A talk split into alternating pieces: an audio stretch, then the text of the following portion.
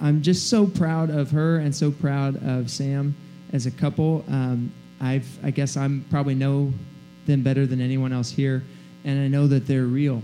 Um, they're both marriage and, and, family therapists, and they've been doing this a long time. Um, they've been counseling people in their marriages and helping people grow in so many ways. And uh, I'm so uh, proud to have them speak. Uh, Sam's spoken a few times um, at uh, Anchor Gaslamp before we merged in a new city. And uh, we're just very glad to welcome them back. So if you guys would make them feel really welcome as they come up here.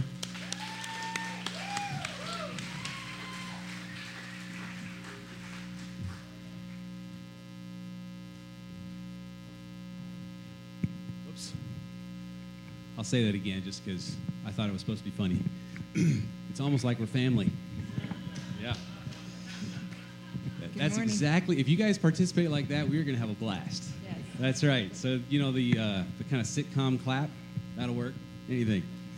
Now, We are really, really, really excited to be here today and uh, talk about relationships, which is our passion. We kind of say we're passionate about building trust, intimacy, and connection in relationships.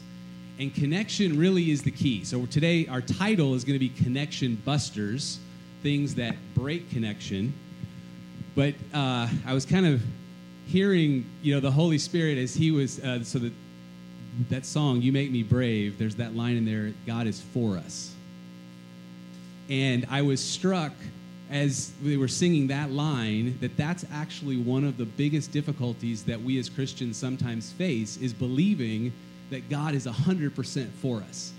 Like He's actually up there rooting for us. He wants us to succeed. He wants to bless us. He wants to give us every good gift. In fact, it's His will that He gives us the kingdom. In fact, He says, throw away your earthly wallets and prepare yourselves kind of purses that can handle kingdom wealth, because that's what He wants to pour out. And I think the same thing is true in relationships one of the greatest keys. And when you know you are connected with your spouse, it's when you believe you're on the same team. Okay? So if you're married and you're sitting next to your spouse, I want you to look at them right now and say, We're on the same team. And if you're single, I'm sure there's some other single people in here and we can make arrangements afterwards. No. And you could say, You're on my team. No. Or I want you on my team. How's that? Or, or start speaking that out in your life because you will find then a partner who will be on your team. Yeah. That's right. Well, good morning. you just launched right in. I did. I did. Um, some of you know us, a lot of you do. I've hiked with it, some of you. Um, but the other is, we, we have three kids. We didn't go into that part. We have a 13 year old, which is actually fun.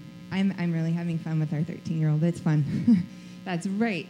Um, we have one who will be 10 in a few weeks, and then we have our four and a half year old uh, Livewire, who, uh, yeah, he just never started. There's not a breaker switch, there's no way to turn him off ever, um, which is good because uh, it just keeps us sharp and it keeps us, and he's going to be a leader someday. He's going to be amazing. But they're, they were, I mean, especially um, the younger two, but they were just really excited to come and see Uncle Kenny and Aunt Hannah. That's the, the thing. And then now when we were driving up to the zoo, that was the next thing. I see the sky ride. I see the zoo. It's the zoo. So yeah, we may have to go to the zoo later. Anyways, but we're excited to be here. And um, I had to say all of that just to get my pre nerves out. And now I'm ready to start. Ready? Yeah, I'm ready. Let's go. Okay, so uh, connection connection is actually more important than communication. So, a lot of, of what we do as marriage and family therapists is we teach communication. But the reality is, is that it doesn't matter how perfectly you communicate. If you're not connected, it doesn't matter. And the way I describe connection is I don't have control of the lights right now, but if I would walk over and throw these lights off, we would all be in the exact same place, but we could no longer see each other. So if you were walking around and you bumped into someone in the dark, you don't know whether they're a friend or whether they're an enemy because you can't see. So it's the connection is that ability to know that your partner is on your side. And uh, so that's it's really really a key. So what we try to tell couples in any relationship is always pursue the connection. Like do whatever makes the connection stronger, and stop doing those things that make the connection weaker. Right. So we're going to launch in. We decided to to um, call this the Connection Busters. And the first one we're going to launch into is Yep. the Perfection Police. so I um, I had a little story that I, I wrote it out, but I'm going to try not to read my notes because you don't need to see the top of my head. But the, the idea is, is when when we we come we all come to a relationship with a certain set of expectations, and usually it's based on our, our families, right? Our families of origin. And this fact really became clear just this summer. And we've been married 18 years. That's a long time. So this summer, I was privileged to spend two weeks with my parents. And now they're retired, so I know that it's changed just a little bit. But I saw my dad work and help my mom in the kitchen so much. And then I flash back, you know, when I was gr- growing up, you know, 20 something years ago at home. And um, my dad would always, you know, rinse his plate and stick it in the dishwasher or put things away whenever he was done.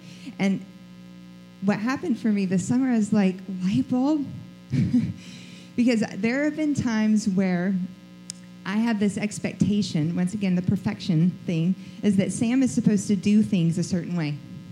And I would get incredibly irritated at the beginning of our marriage, especially, but incredibly irritated when he would pour cereal and he would pour milk and then he'd go and sit down on the couch or wherever and just start eating and leave the cereal box open and out and leave the milk You open might and want out. seconds, right? I mean, you never know. So you want to keep that option open. There's no need to do extra work. Is that why it was? I Oh, thought yeah. it was because the cereal gets soggy. Oh no. Okay. So you might want seconds. Anyways, Yes. that is a m- big irritant for me. And I think I've said it, and I've probably asked, and I've probably nagged, and I've probably been really. I would probably, I wouldn't say anything. I'd probably just slam a door. Because I had this expectation that he's supposed to be like what I saw. And so the, the perfect, perfect. partner, the perfect partner would then do these things.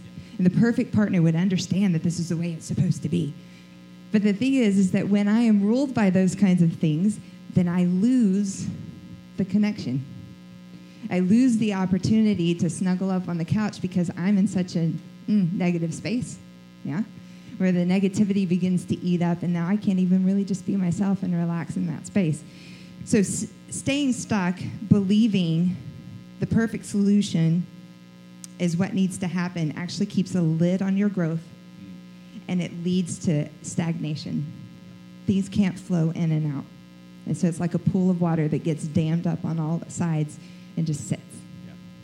The way, the way I describe it when I see couples interact, and the perfection police for me is it's when people are trying to communicate and they're like, "Well, you said that wrong," or "You, you need to you, you need to say that. You need to stop yelling. You need to," and there's these rules, and I kind of see it's like a, a 747 that needs to somehow land on a blade of grass. It's like the expectation is so narrow that it's like I was just slightly off, you know, and it's not acceptable. So to me, that's a connection buster when you have these expectations that are really narrow, and it's like never the right time, it's never the right, you know, season or whatever.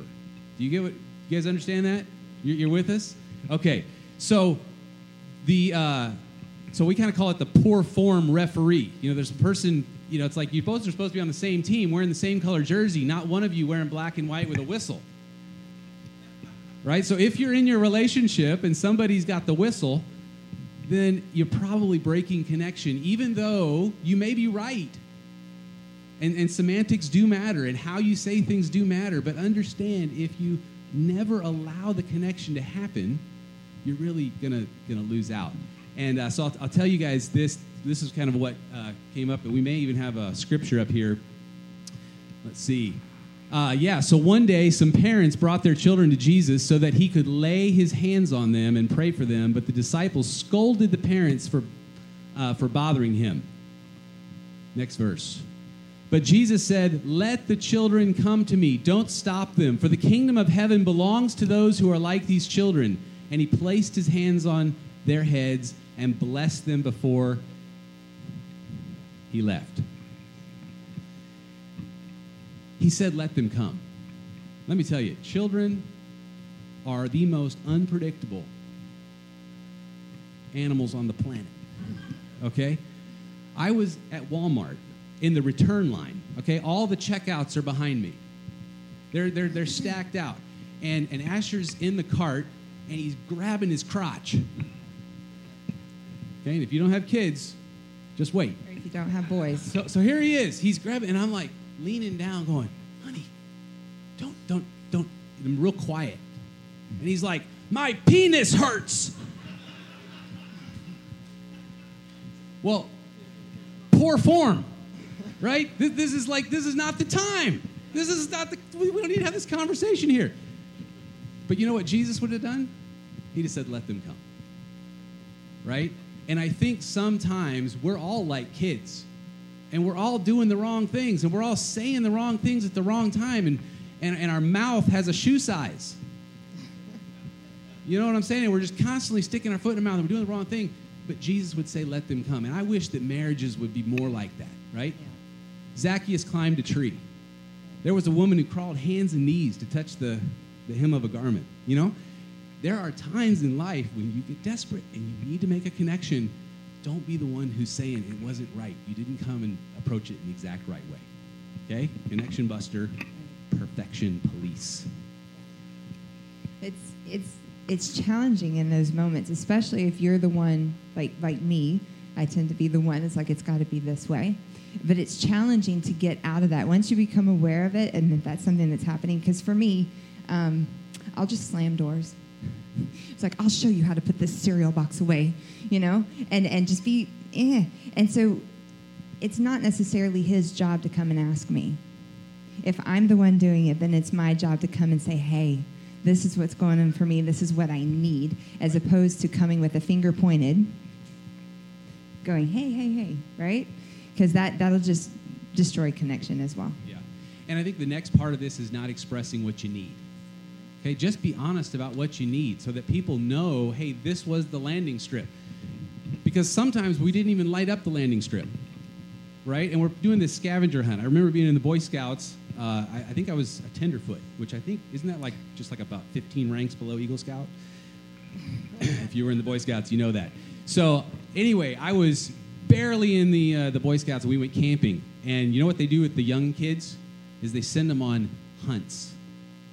So I had to find the left-handed smoke shifter and the raisin peeler. And if you're not catching this, I would like you to find one this afternoon and bring it. Basically, we searched all night, okay, for these items of choice. And then we'd come back to the scoutmaster and tell him, hey, I couldn't find this. And he's like, all right, well, that's okay. Go find this. We weren't smart enough, you know, and I think sometimes relationships get like that too. It's like, well, would you like this or would that?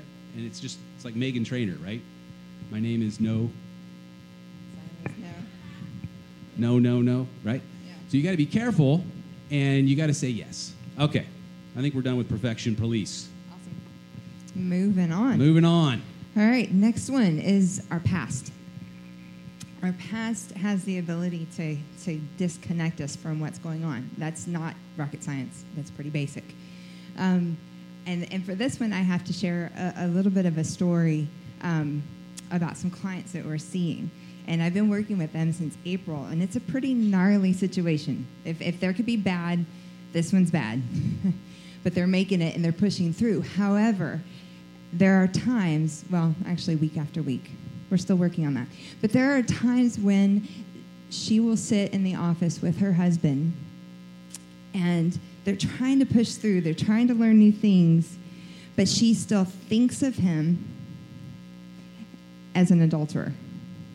And so moving on in their relationship is very difficult because her past is dictating her lenses for the present, which keeps them from connecting. Because what that does, if you've ever had your past brought up to you, if you've ever had your past brought up to you in a relationship, it's really difficult to maintain change and to work towards something new Right. when what's coming at you full force from your partner is Yeah. this is how I see you. This is the old you. This is whatever. And we've even had that stuff go on with us. And after 18 years, I can't, I, I can honestly tell you, I don't look at him and see him according to his past. In fact, when we were dating, I told him, Right. this was before he even proposed, but I told him, I said, Your past has made you who you are today, and I love who you are today.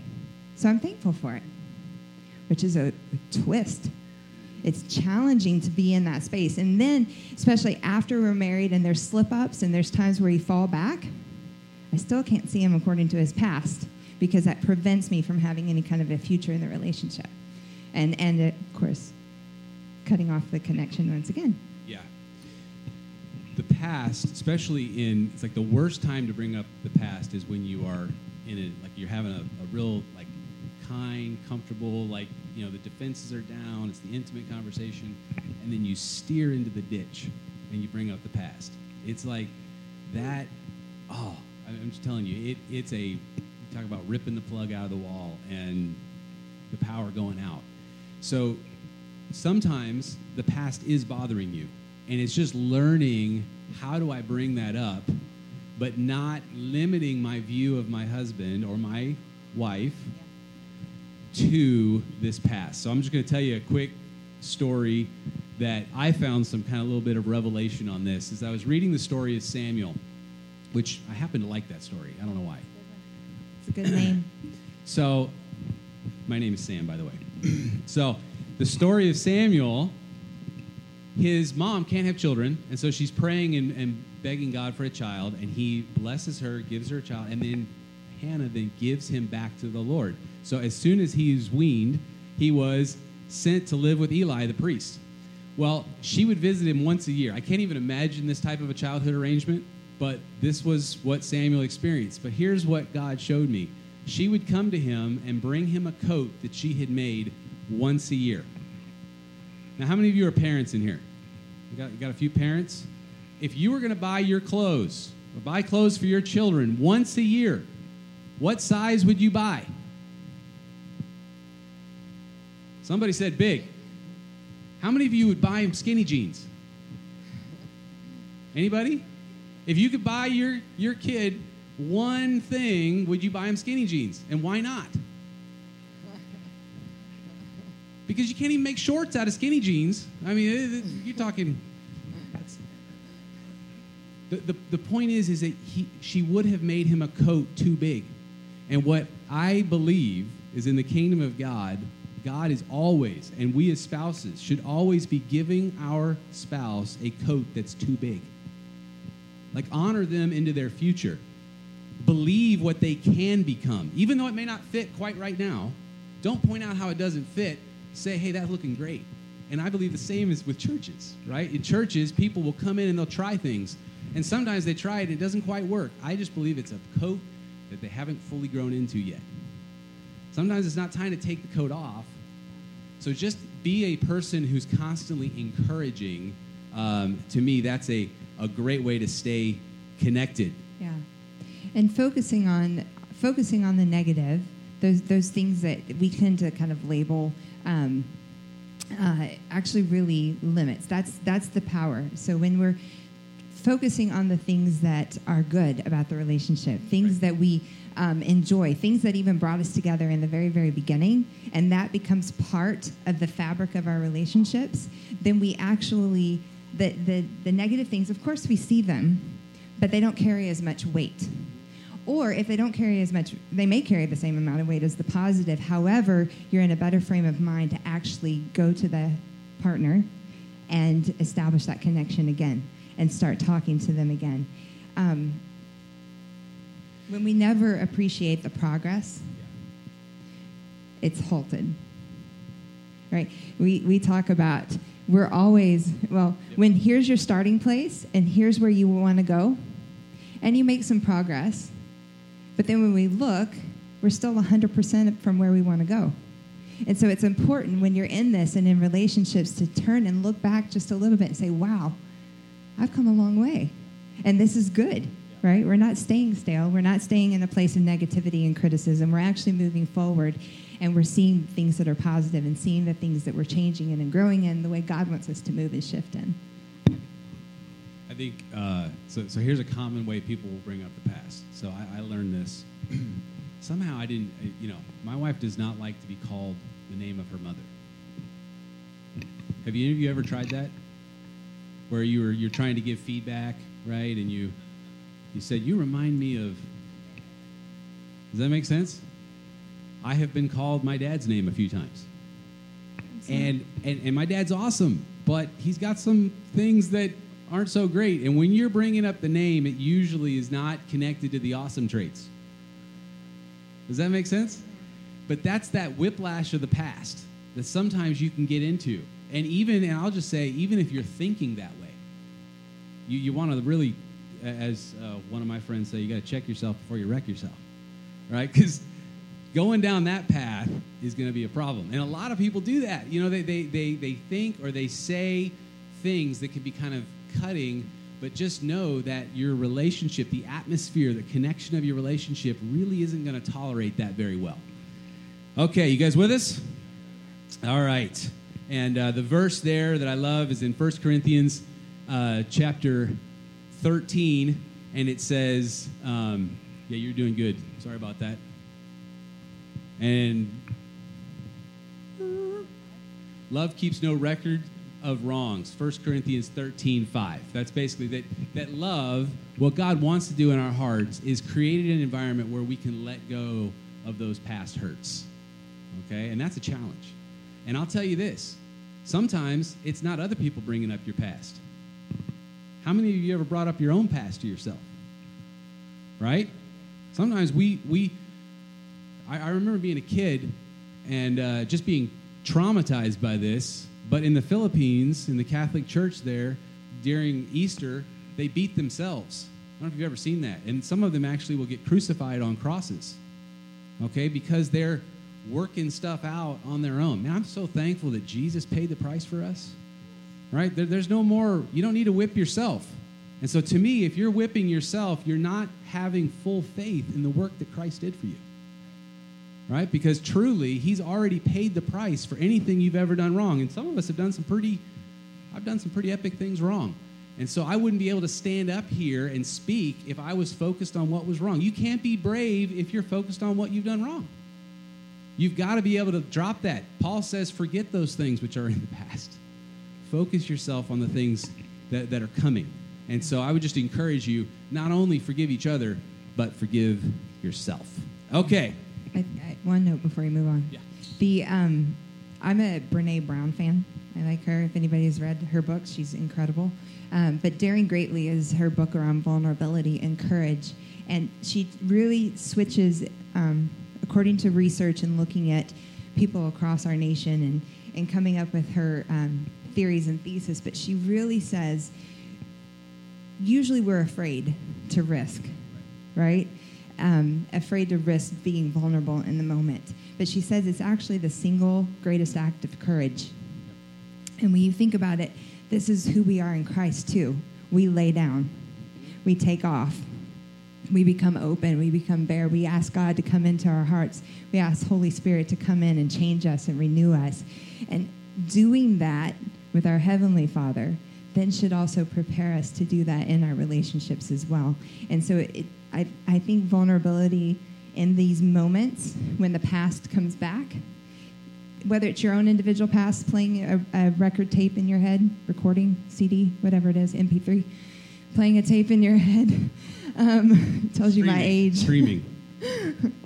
um, or if it's um, if it's the actions and behaviors that you're looking at your spouse and you're finding yourself judging and being critical in spirit, um, to come in and just say, "Hey, I'm seeing that, and everything in me wants to judge and you know bring that out. But how can we work on this together, and how can we begin to change this and work on this so that it doesn't eat at me?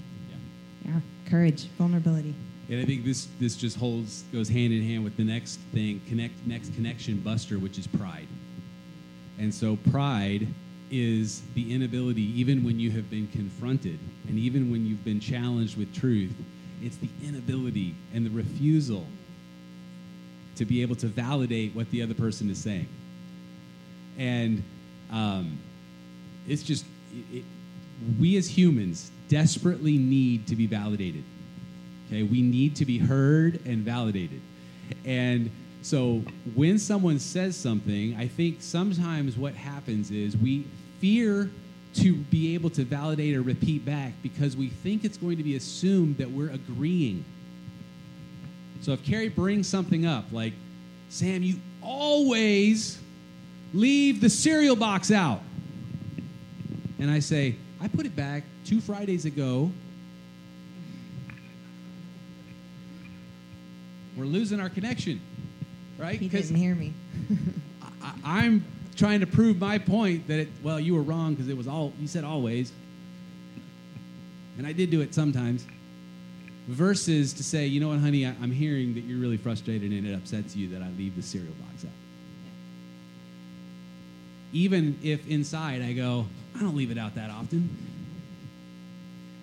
I mean, this is important, right? Because sometimes the words you need to say are not the words you agree with. It doesn't mean you're agreeing, it just means I hear you and your perspective is valid. I'm telling you, if you want to stay connected, this is a huge key. If you'll just be able to repeat back and validate, hey, that's a valid, you know, that's a valid way of looking things. Yeah. So everybody I come into contact with, I tell them validation does not mean agreement. Right. Agreement means agreement. Validation is just a fancy word for saying, I hear you. Yeah. And what you had to say is important to me as your partner. That's it. And it doesn't cost me anything to validate what I hear. It actually, I actually gain a lot when I validate what I hear. Um, and pr- not just practicing it between Sam and I, but also practicing it between me and the kids, us and our children.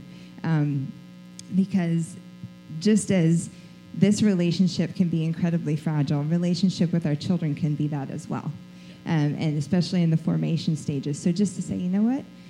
I hear that you're really, really upset that mommy told you no. I'm very sorry about that. you know, it goes a long way in calming and reducing the tension in, in our relationship so then we can move past it and we can go to the thing that we can do. How about, how about we make cookies? Yeah. Right? Instead of whatever else it is they want to do that I say no to. I just just had this flash of Mary Poppins. I know I go crazy. so Mary Poppins, and in this song, isn't there? In, there's an element of fun in every job there is to do, or something. You know, there's an element of fun. There's an element of fun, so find the fun Find the fun. and snap. What I would say is find the truth in what your partner is saying. Find it. Seek it out. There's something they're saying that's true, and agree with it. Like it's just just get your mindset. There's something they're saying here that's true. They, they have a thing that's called the acceptance paradox. A guy named David Burns uh, created this, and uh, he wrote the Feeling Good Handbook. And uh, he says that, and it's it's very scriptural because Jesus really said the same thing. Didn't that make sense? Sometimes we have the greatest revelations or something, and really it's just something that Jesus has already said. But here's what he said If someone says something about you that's completely false, and you argue it, you're proving it to be true. This, this one you may get later after lunch, okay? But you just think about this, okay? If you reject what they're saying, you've proven it true. However, on the flip side, if you accept what they say, then you've proven it false. You've put the lie to it. Let me just show how this would work. If I came up to you and said, Austin, right? Austin, you are the worst listener. Like you've been over here and you've been, you know, just not listening at all. And, you know, I just noticed you, your mind's somewhere else. And I'm just attacking him, attacking him. And he, and he looks at me and says, You know what, Sam? You're right. I'm really distracted this morning. You know, I have had some things going on. Is he the worst listener in the world? He heard me very clearly. But he agreed with me. But if he had said, I'm a great listener, you're a bad speaker,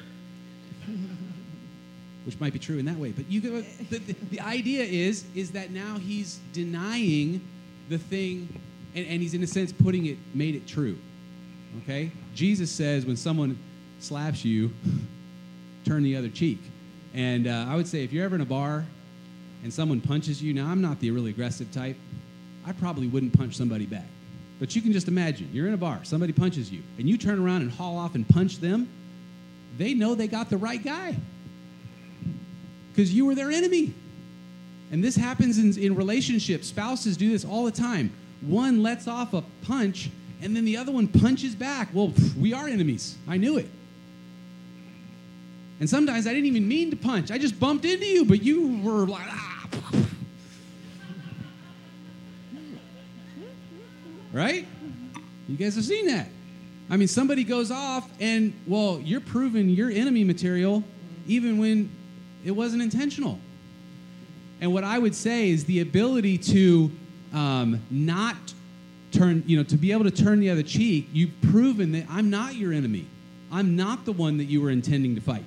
And, and personally, other than MMA, okay, other than the octagon, that's the only time that somebody who is unprotected, I'm going to keep pounding them. Usually, when someone's defenseless, we back off. Right? If they're not protecting themselves, you don't continue the fight. Just a point. And, uh, It's true. okay. It's true. I think we have down here antidotes because it- the idea is, is that these are things that destroy connection. So what is the thing, especially when it's pride that's in the way, we've talked about it, it's the agreement part. But the other piece is that the praise and appreciation. Whenever we're in that negative mindset, it just feeds on things, and then we begin to behave in ways that sh- are not respecting of our of our partner and of our relationship. Um, and and it, most most people I come into contact, I just don't feel respected. I don't feel like I'm top priority in my partner's life. I just all of those kinds of things. So when you get in the mindset once again of what you appreciate, I appreciate you're so spontaneous. I love that. I love that you you're an activator and that you just get an idea in your head and you go off and do it. Or so you're starting to change your mindset, and that's something you can do right? If you're on the other side where you're the one getting the first punch, that's something you can do that helps you get to that place as well. Ready? Okay, patterns. Okay, I heard the beep, so that means that the plane needs to start landing. So we're gonna we're gonna work on that. I retired from ministry, so I don't have to lie anymore about whether I'm closing. All right. So here, here's the here's the thing with um, I'm gonna just tell you a quick story about patterns. So there was these two boys, and they're watching a western on TV. You got to imagine this is quite a, quite a while ago. It's Mike and Ray, and they're watching this western. And Mike looks at Ray and says, "Ray, I'll bet you five cookies that cowboy rides right off that cliff with his horse." And Ray's like, "You are on." So they watch this thing. Probably goes to a commercial break. You know, the cliffhanger.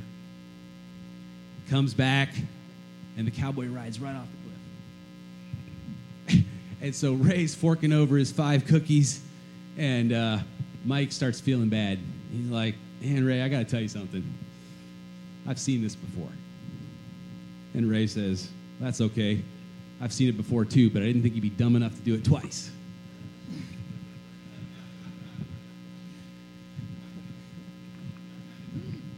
Here's the thing we as humans often get ourselves stuck in patterns, don't we?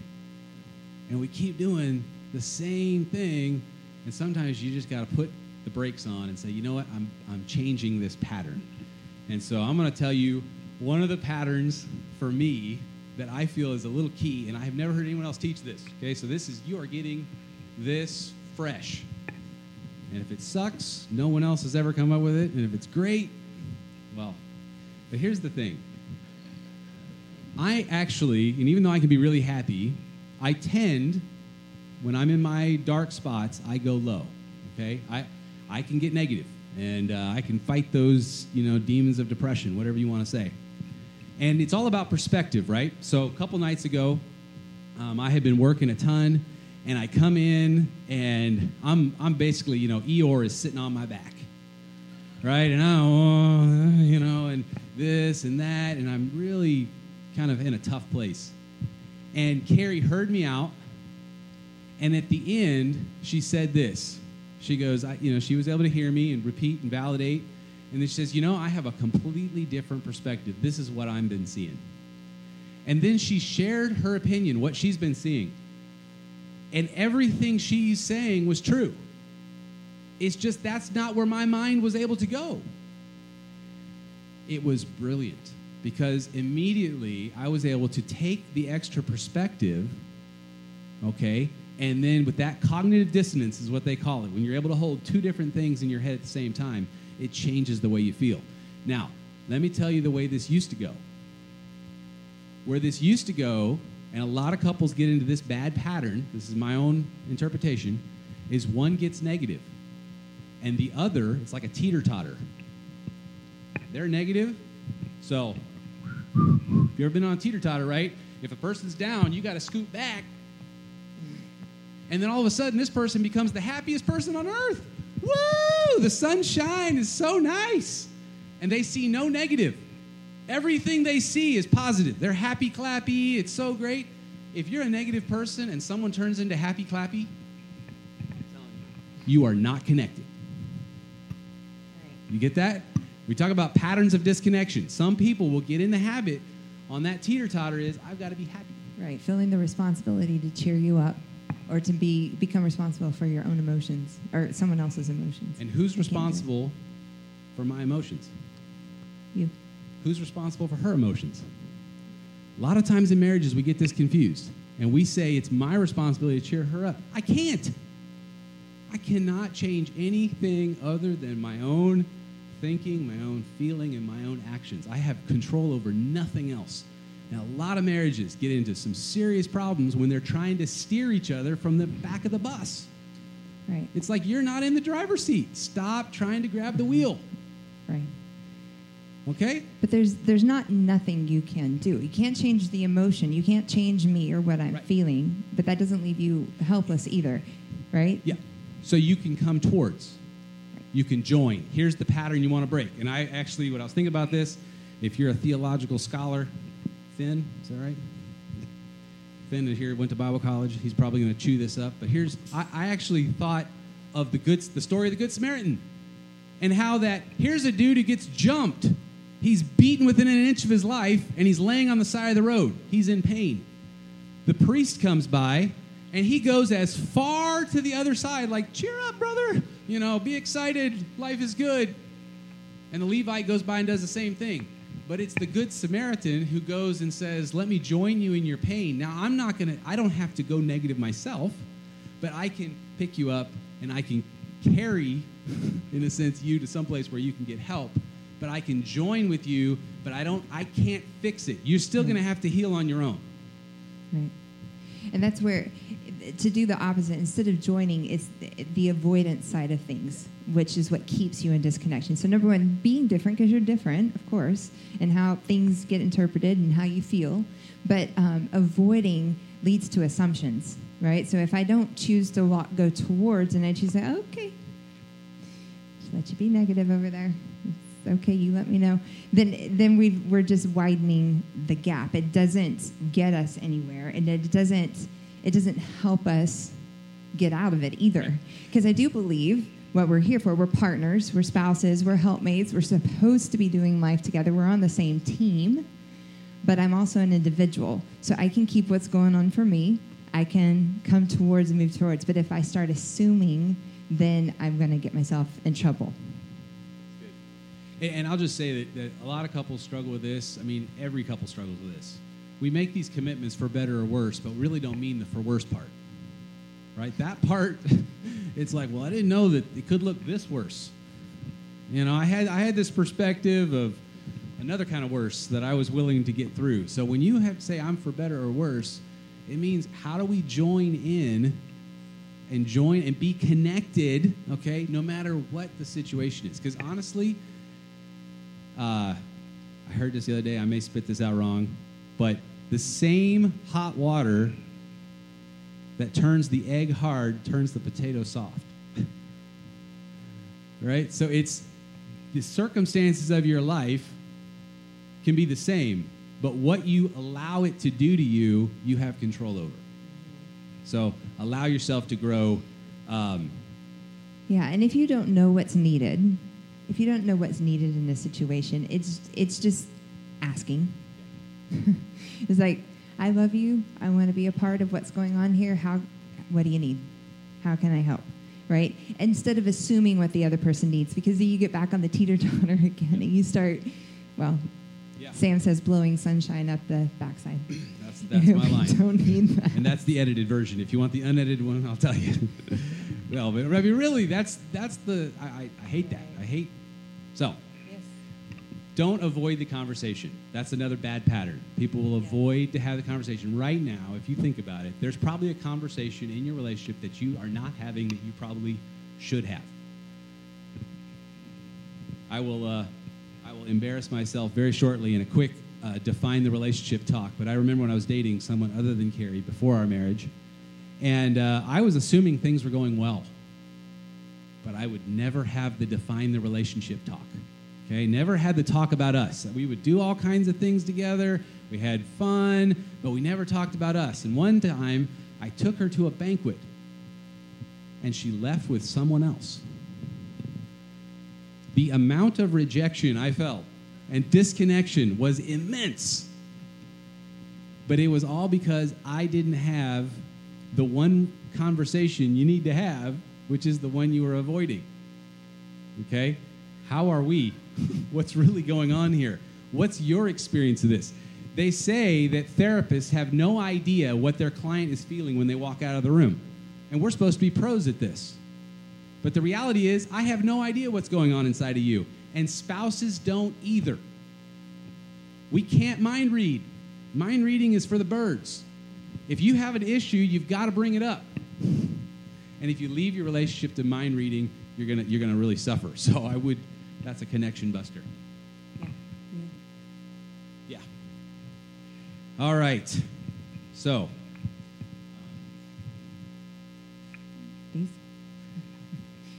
All right. So, enough about the connection busting. What what can we do to to change to turn it around, to change it around? And so, one one key thing.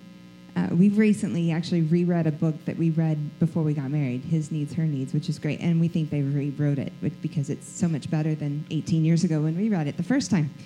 But um, in reading that again, it just kind of highlighted some stuff to us, actually, a lot of stuff.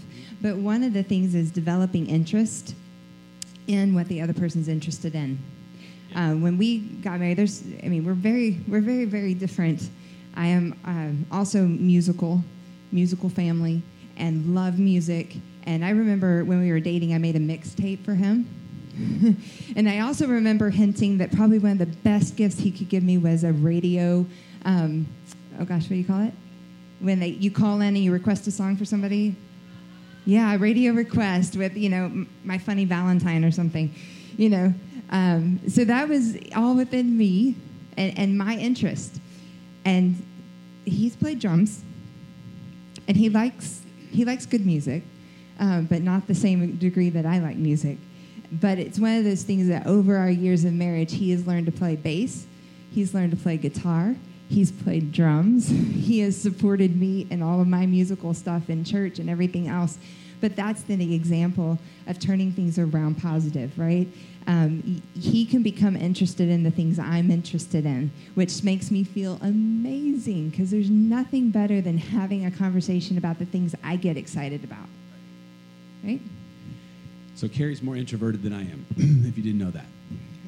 And so um, sometimes introverted people don't, they may not be quite as open. They, they may have, I, I can meet any one of you and I can find a connection before we leave today. Like I promise you, that's my gift. We could find something we have in common. But I can maybe struggle with that long term maintaining of the relationship. And so sometimes extroverted people will think that introverted people don't have anything to say. But it is so far from the truth. All you have to do is get interested in something that the introverted person is interested in, and they'll talk your ear off. It's just what you're talking about doesn't interest them. And I think that's a real key in relationships is taking that walk across the aisle and saying, hey, I want to hear about what interests you rather than us needing to talk about what interests me. So that's a positive thing you can do. Um, and another thing is equal time. And it's like stopwatches. You know, they, they've, they've talked about having, like, you can actually get two stopwatches and see in a conversation who's talking. Because sometimes a connection buster and a connection builder would be one if somebody's having a monologue monologues aren't really cool in relationships. so, what I'm doing right now is I'm not going to say another word until Carrie says something. I'm looking at the clock. I'll put you on the spot. All right, here's what we're going to do. Um, so, what I, uh, I was thinking about this too in connection. In a sense, it's like getting in sync, like getting back on the same page. And I would say this is the same in our relationship with Christ. So, I think sometimes we can be believers, but our relationship just does not feel like it's in sync. And uh, so, um, this morning, you know, when you hear the band play, there's there's a bass, right? There's a, a bass line, and there is a you know percussion section, and they lay down a foundation that the song can get on.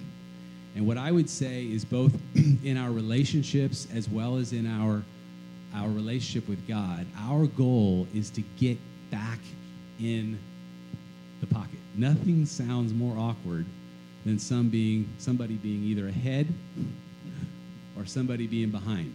And I'll, I'll, I'll, show you how this is so powerful because Jesus likens our relationship with Him to being in a yoke. And I know this is pretty old school because I have never been on a farm where they yoked up a pair of oxen. I go to the Vons and buy my groceries. But the yoke was something that they placed over two animals, right? And when they walked together, they were very powerful. But when they walked out of sync, you could see how devastating that would be. And so, what I would say is in your relationship, you may need to either slow down a little bit, and the other may need to speed up a little bit, but you want to get back to where you're in time together.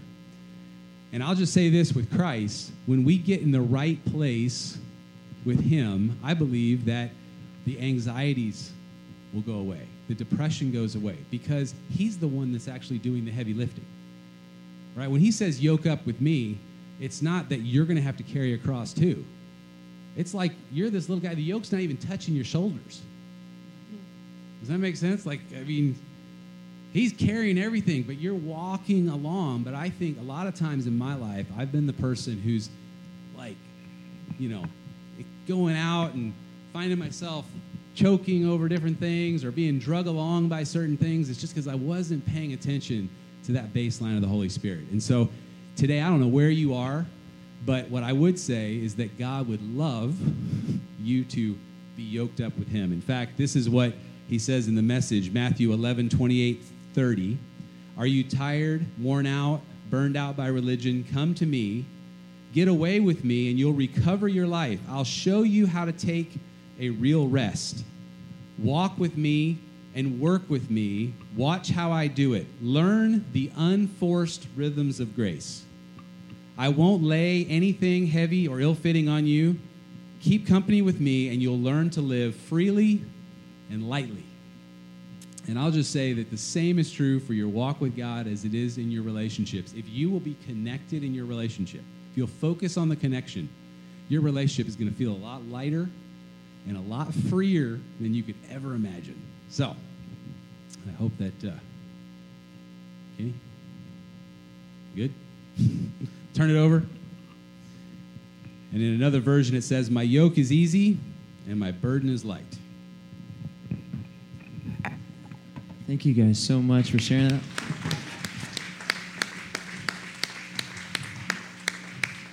That was awesome.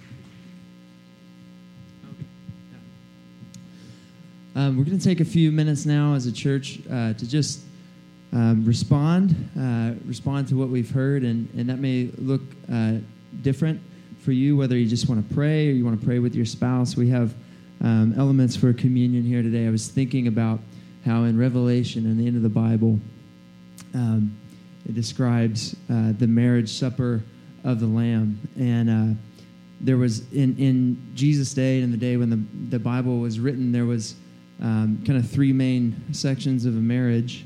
And at the beginning, there was like a, a contract, and that was the beginning of the, um, a dowry was paid um, for, for the bride, and that was the beginning of the engagement period. And, uh, and then there would be a point about a year later where the, um, the groom would come with his wedding party and would come to the house of the bride, um, signifying it was time for the wedding. And you have that parable in Matthew where the, all the maidens are waiting at midnight with oil in their lamps, and that's kind of talking about that. And then the third one is the actual marriage, where the feast uh, happened and the celebration of them coming together. And when it talks about that marriage in Revelation, it's saying that the first two have already happened. That that Jesus is the groom and that the bride is his church, and that when Jesus died on the cross, he paid the dowry for us. He paid the price to call us and to reconcile us to God, to bring us to himself. And that that second part is the second coming. So right now as a church, we're engaged and we're waiting on Jesus. We're waiting on our groom to come and take us. And the second coming happens, and then there's a, a celebration as we're with him forever in the end. And as we do partake in communion, I want to remind us of that, that the good news that we have today is that Jesus has paid that price for us to call us in, to bring us to God as his church, and to be with him, and that now we know and we have that assurance, and what we look forward to is celebration forever with God. And um, that, that price that he's paid is enough to cover every sin. It's enough to cover every mistake. It's enough to cover every sin in your marriage. Um, it's enough to bring healing to every marriage that's here. That's the hope and that's the joy that we have. So I'm going to say a, a, quick word of prayer. Um, we're going to make a time to, uh, that we'll play a song. You can pray. You can take part in communion, and we'll close out with one more song at the end. And, and uh, also wanted you guys to know that um, Sam and Carrie do have some resources here today, and if you want to meet them and kind of look at what they have, it's up here later. Let's, uh, let's pray. Father, we thank you so much for your word. We thank you so much for um, giving us the gift of marriage, Lord, that um, all throughout the Bible, all throughout your story, we have these pictures that at the beginning of time we see a marriage, and that at the end of time uh, we see a marriage rejoicing as the church comes to you to be with you forever. Lord, I thank you for what we've heard today. There's so many patterns um, that can bring division and separation, um, that can bring sin against one another.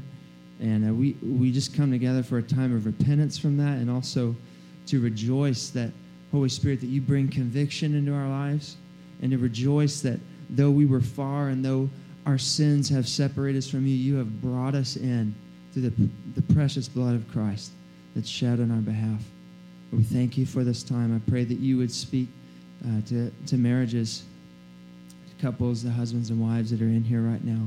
I pray that we would be grounded in the truth of who you are. I pray that we would be reconciled to each other, Lord. I pray that um, we would model in our families and, and to the people around us what it means to, uh, to love one another, to forgive one another, um, to serve one another, and that we would model that in our marriages. I pray that you would bless the marriages in New City. Be with us in this time in Jesus' name. Amen.